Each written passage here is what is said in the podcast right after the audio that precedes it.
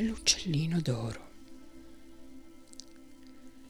C'era una volta un grande tempio in cui vivevano alcuni monaci buddisti. Tutto intorno si estendeva un meraviglioso giardino pieno di fiori e di piante rare. I monaci passavano giornate felici in preghiera e in contemplazione e la bellezza del luogo bastava ad alleviare il peso del loro isolamento.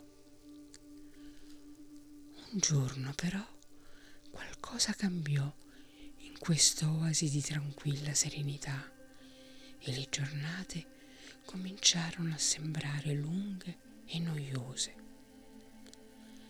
Fra loro non c'era più la lieta armonia del passato e cominciarono a litigare. Cos'era successo?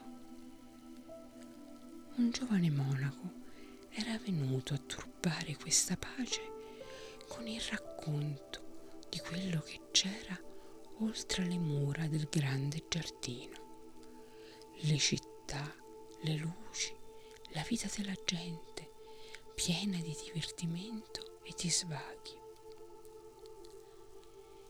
Nel sentir descrivere questa esistenza così diversa, i monaci non desideravano più vivere in quello che fino allora era sembrato un paradiso e adesso era diventato solo un luogo di solitudine. Un primo gruppo, guidato dal giovane ribelle, partì e dopo quello altri se ne andarono. Anche gli ultimi cinque monaci rimasti, combattuti tra la devozione per il luogo sacro e il desiderio di vedere e provare tutte quelle novità, si preparavano con tristezza alla partenza. Ma proprio quando stavano per lasciare il tempio, videro svolazzare sopra di loro un uccellino d'oro dal quale pendevano cinque lunghi fili bianchi. Spinti da uno strano impulso, i cinque monaci afferrarono ciascuno un filo e si trovarono di colpo trasportati nel mondo che tanto sognavano.